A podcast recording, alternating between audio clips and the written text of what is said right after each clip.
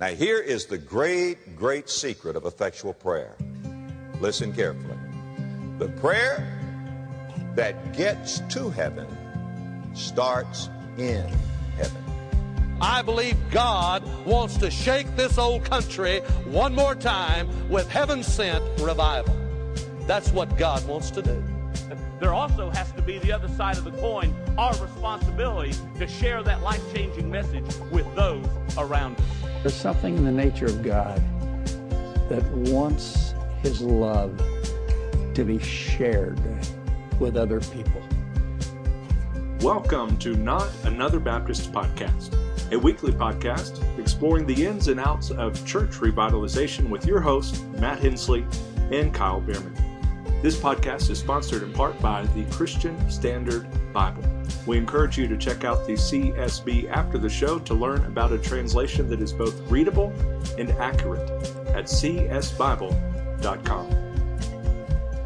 Oh man, Kyle, nothing's going on in the world. Uh, slow new Yeah. day, news day here. Yep. Yep. What's nothing. happening? Y'all doing okay? Yeah, we're good. I mean, you know, life. So whether whether we meet in person or meet online, there are still sermons to be prepared, and um, so honestly, like my day to day routine doesn't isn't going to change just a whole lot.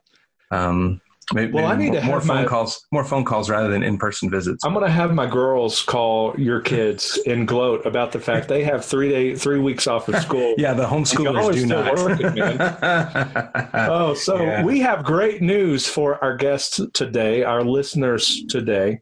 Uh, as you pull up a chair and tune in, you don't really have to listen to us wax eloquently about church revitalization or our medically, um, um, um, um, what's the word that I'm looking for? Inaccurate oh, uh, okay. Yeah. news of the coronavirus or anything like that. Uh, we have brought the big guns to the show, uh, and uh, we've brought the true and greater Dave Ramsey, uh, Art Rainer. Art, tell us a little about yourself, maybe where you're at, what you do, and uh, and then uh, you know make me repent for what I just said. You know what, Matt? That is the first time that I've ever been introduced in that way. now, I have been. Um, it has been mentioned that some of my stuff is the uh, is a gateway drug for for Dave Ramsey's stuff. So, um, yeah, I, I take that as a as a compliment. Uh, I I'll take it. Um, well, thank you for, for, for having me. Yeah, um, you uh, you asked about about my family. We're doing well right right now. Um, admittedly, I have a sick son, but uh, he seems to be on the on the mend. Um, I have three boys here, uh, ages nine, six, and three, which means that my house is in um, total chaos all, all the time. Yes. Right? I mean these these boys are incredibly active. They're throwing uh, things all over the place. Uh, they wake up and play hockey in our um, in our in our hallway, and so we have dents uh, in our walls. We have marks all over it. And Sarah, my wife, and I would want it no other way. Yeah. Um, it is an absolute joy to be able to be their their dad. And uh, man, what a what a blessing it is! What a cool thing it is to be able to raise three guys um, like like what we have in our house. Yeah, awesome. We've we've got 9, 10, 11, and 12 uh, year old girls.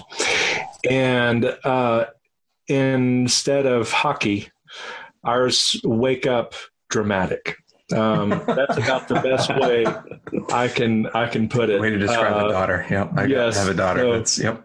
Kyle's got two. We've been spending about two years of this podcast trying to make them have three. But but anyway, here here we are. We are glad you are on the show. And uh, and so the the first thing I want to ask, just right out of the bat, right out of the box, um, bat bat is on my mind because baseball has been uh, postponed indefinitely. But uh, right out of the box is tell us where you learned how to be the next Oscar-winning actor uh, in Southern. I mean, you might be the first Southern Baptist that's going to win an Oscar. I, I haven't fact-checked that, but tell us where you learned how to act.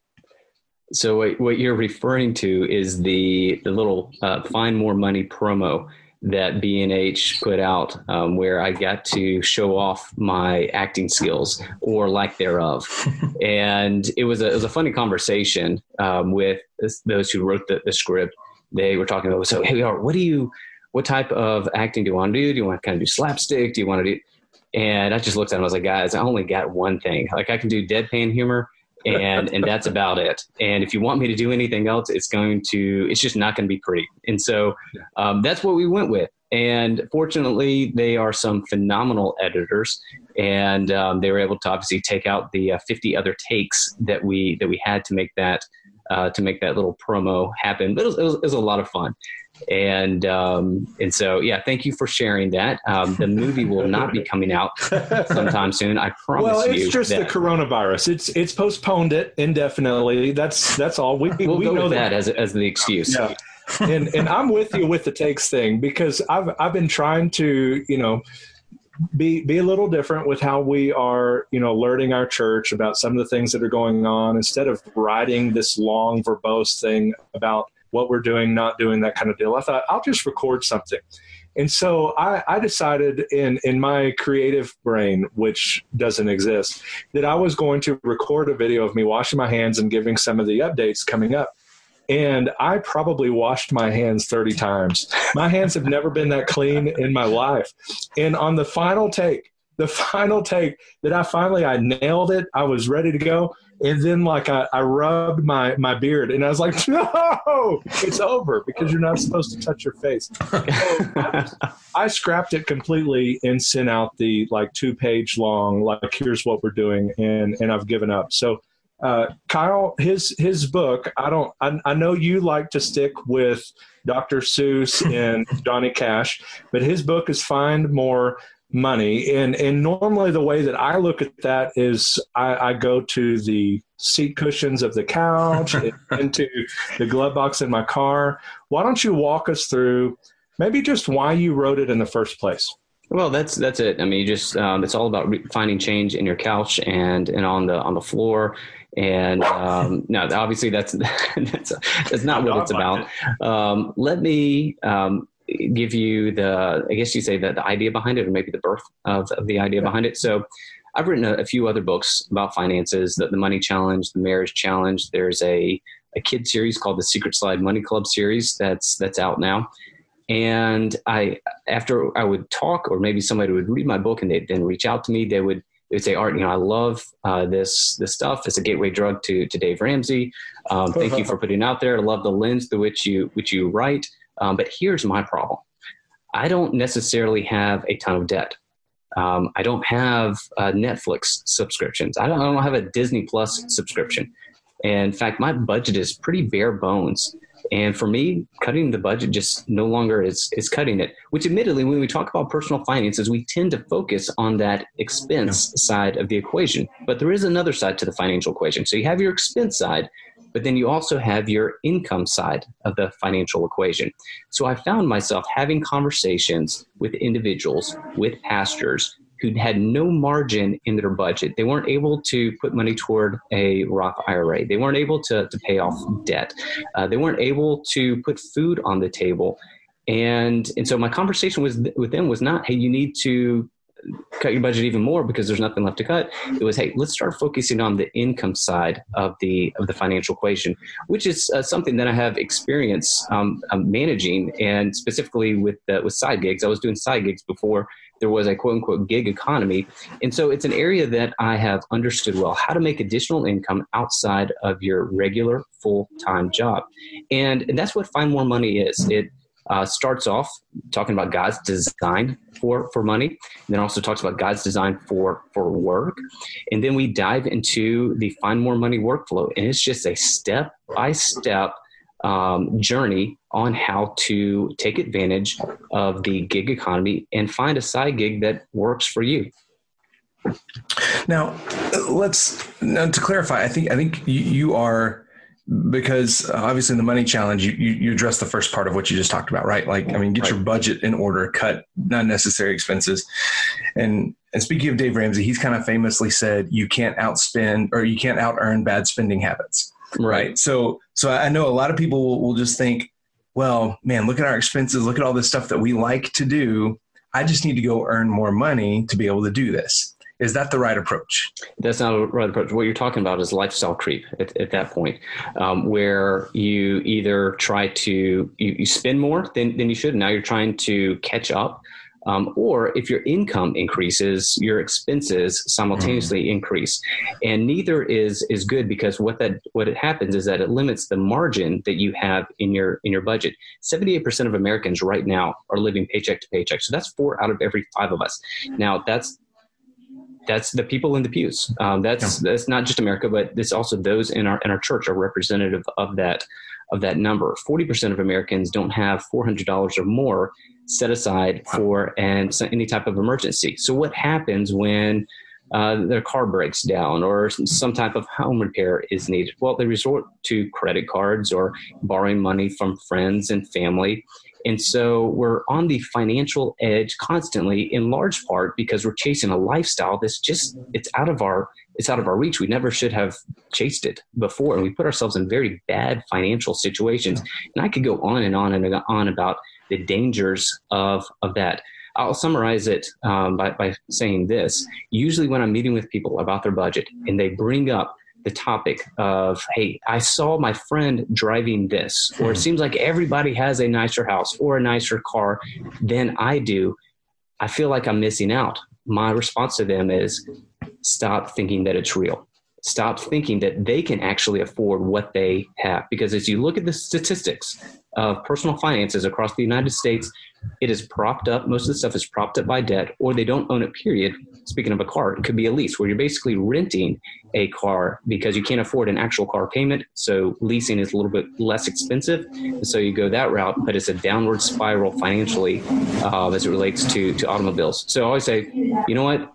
Stop chasing the Joneses or stop chasing the Gateses, uh, Bill and Melinda Gates, and focus on what is what is real.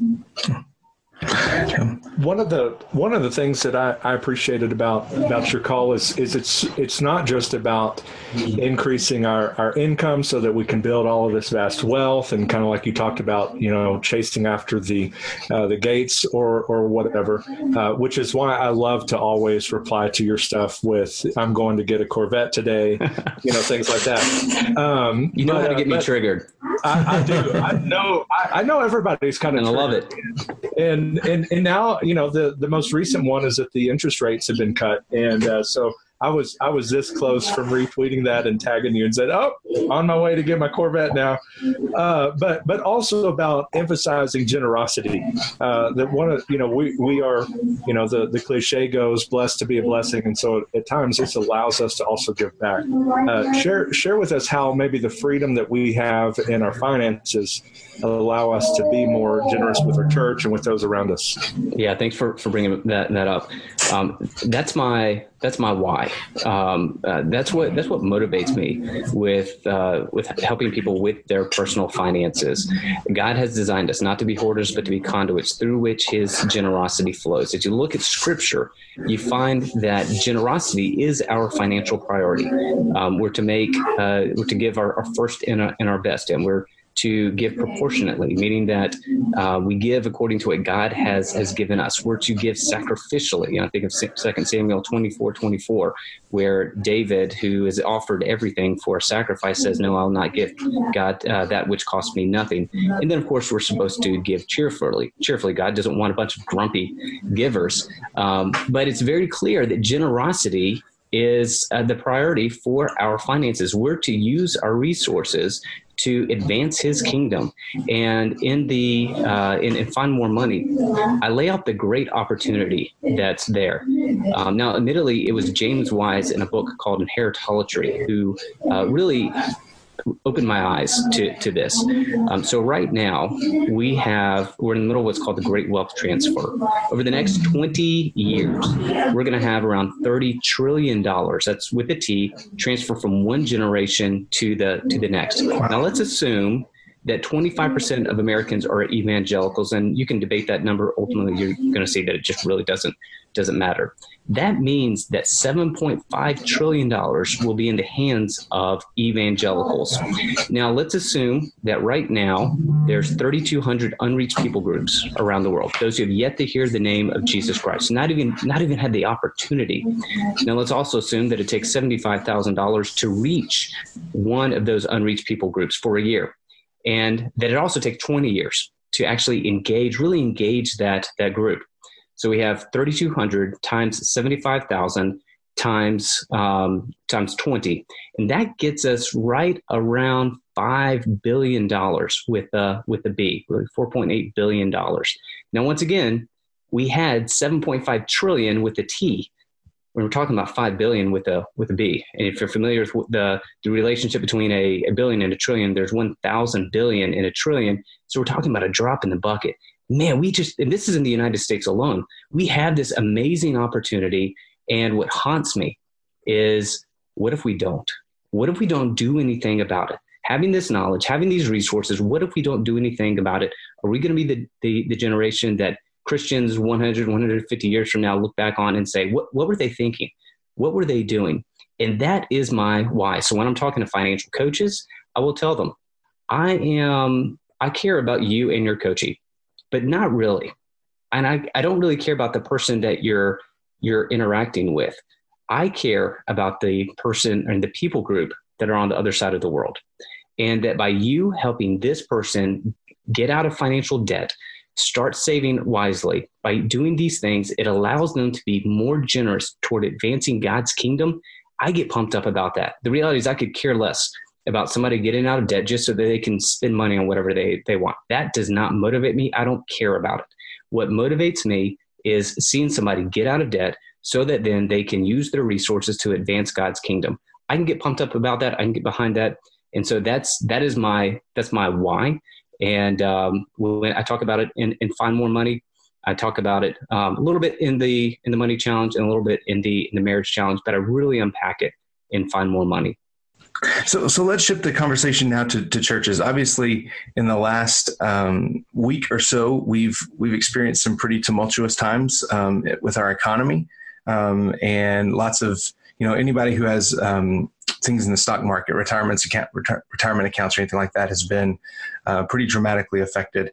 Um, moving forward, not knowing exactly what's going to happen, uh, really from day to day at this point, but what, how do churches prepare for this, or how do they weather this storm? Where, as you said, I mean, we have a large portion of people living paycheck to paycheck. Some of those paychecks may go away for a right. time at this point. So, what what is your advice to church leaders as they you know kind of navigate these waters? Yeah, that's a that's another another good question.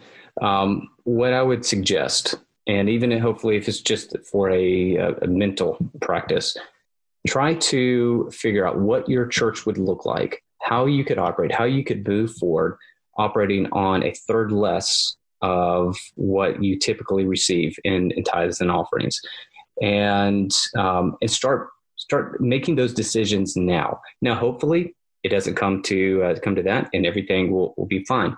But it's always good to have some type of financial contingency and plan in place. And this has has revealed the, uh, the the need for that once again. That there's some things that happen that are just completely out of your control and will affect um, giving um, by your by your members. And so go ahead and start planning ahead so that you have there, so that your decisions are thoughtful, so that you're not making reactionary decisions, and also so that the decisions are thinking with the future in mind and not just you know here and, and, and now and so i would have them start thinking through what does it look like if our giving were to drop by by one third now once again hopefully that, that that's not going to materialize but it's good to go ahead and prepare for for that um, the other thing with uh, with church members and their finances, you're right; they're going to be dealing with a lot of financial strain. So, providing them resources that can help them, them think through their finances um, can be a significant uh, boost for for them. You know, I think about uh, find more money and and how that can help individuals um, maybe it maybe opened up a, a new world to them uh, in regards of income gener- generation that they did not even know existed or that they thought was impossible. You know, most people when they think about side gigs, they think of uh, they think of Uber and Lyft, and and those are granted those are legitimate side gigs, but for most people, they're thinking, well, I don't like to drive and I don't really like people. So I'm not really sure if that's going to be the right option for me. I'm just not going to do a side gig. And they're completely missing out on the numerous opportunities that, that exist out there. 57 million Americans right now are have, have a side gig. And so there's a plethora of opportunities, even opportunities that you can do from your from your home. I think about Mackenzie, who every morning gets up and logs into her computer and teaches English in China. Um, and I actually know of several people that, that do that. And you make about 18 to $22 per, um, per hour by, by doing that. Um, now, granted, you do have to wake up pretty early, but you, you knock out a few hours and you've made, you know, 50 to 60 to $70 in, in that morning alone. And so there's a number of opportunities that are out there right now that you can take advantage of even while you're at home. So you, there are opportunities out there for, for you. One one question I, I have is uh, let, us kind of focus this at least for a moment. The, obviously, what, what you've written is for broad appeal and, and for Christians of, of every kind of background, all of that. But but focusing on on pastors for a moment, uh, a lot of us, especially in smaller churches, that would really benefit from a side gig um, you know, because we are often paycheck to paycheck, we we may get paid enough to make ends meet, but maybe not a little more.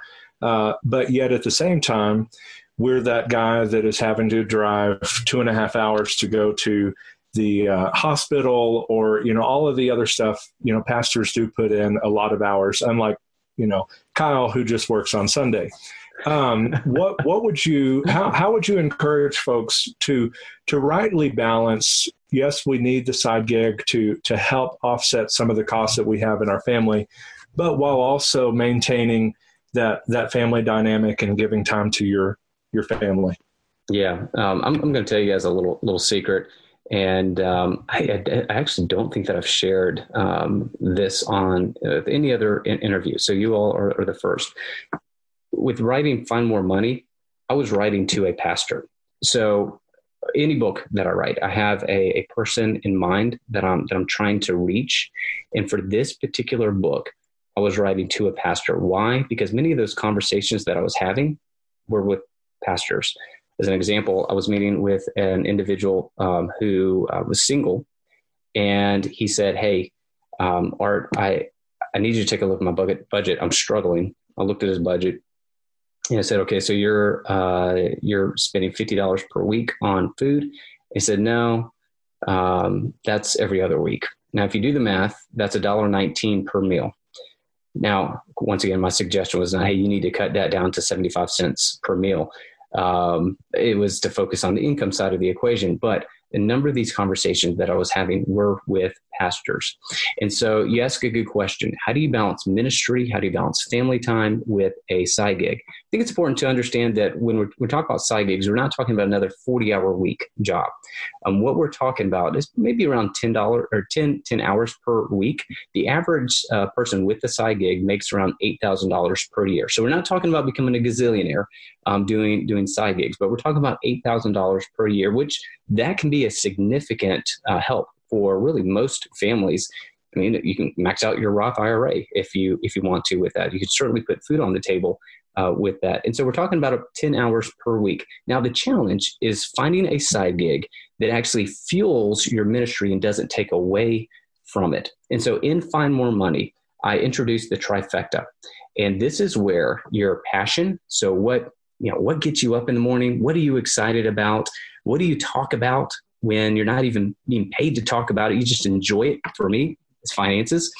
What are you skilled at? So what are you actually good at? Not what do you think that you're good at? There is a there is a difference there. Um, I may think that I am a great rapper, but my kids will will tell you otherwise.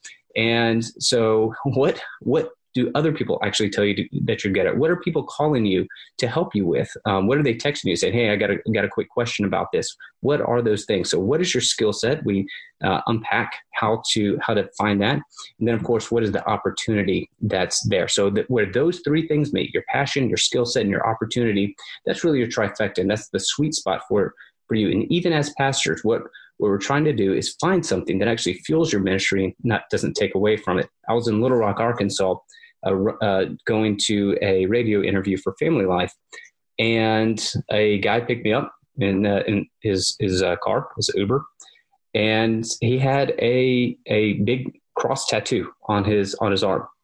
And so I asked him about it. Hey, tell me about that about that tattoo. You know, hoping to open up a gospel conversation with him. And he started talking about it. And lo and behold, he was a pastor. And so we started talking about him driving driving for Uber while he was a pastor. And he said, "You know what?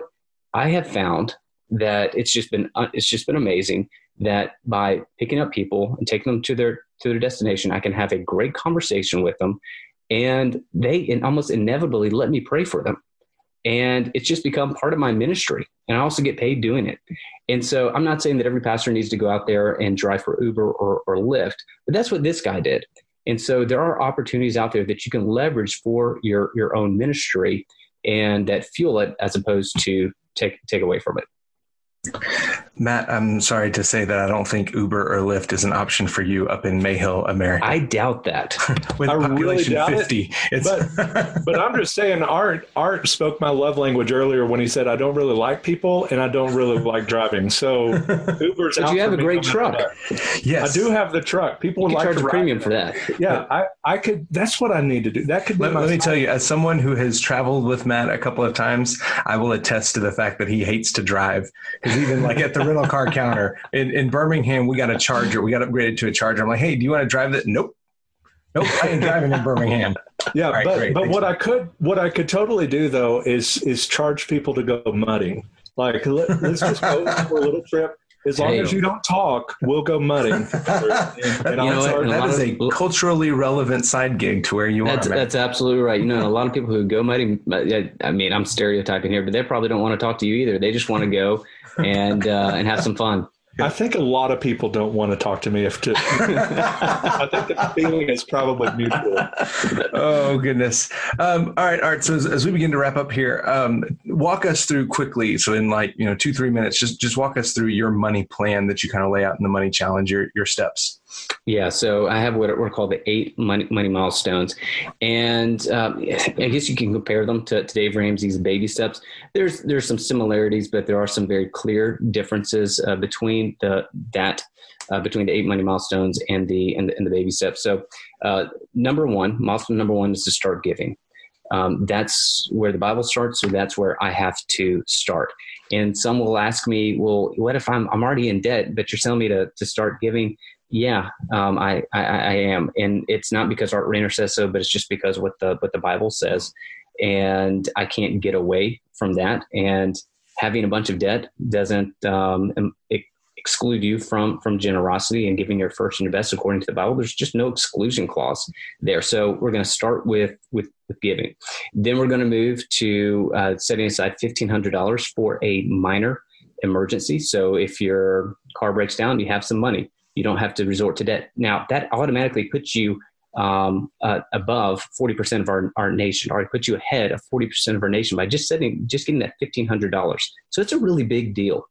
After that, if your company offers some type of match, so if your 401k or 403b has some type of match, meaning that if you put money into that retirement account, then your organization, whether it's a, a church or other organization, then puts additional money in there, you take it um, you don't miss that. And yes, even before paying off debt, you don't miss that because that is a significant, significant gain, and you can you can run the numbers on it, and it is uh, ultimately a, a no brainer decision.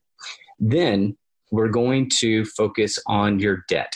And this is where I agree with Larry Burkett, with Dave Ramsey, and all these other guys that the snowball is really the best way to, to pay off debt. I'm a big fan of the snowball method, where you focus on your lowest balance first and then your next lowest balance and next lowest balance. So you knock them out in that in that order. Now, If you decide to do what's called the avalanche uh, method, where you focus on interest rates, that's fine.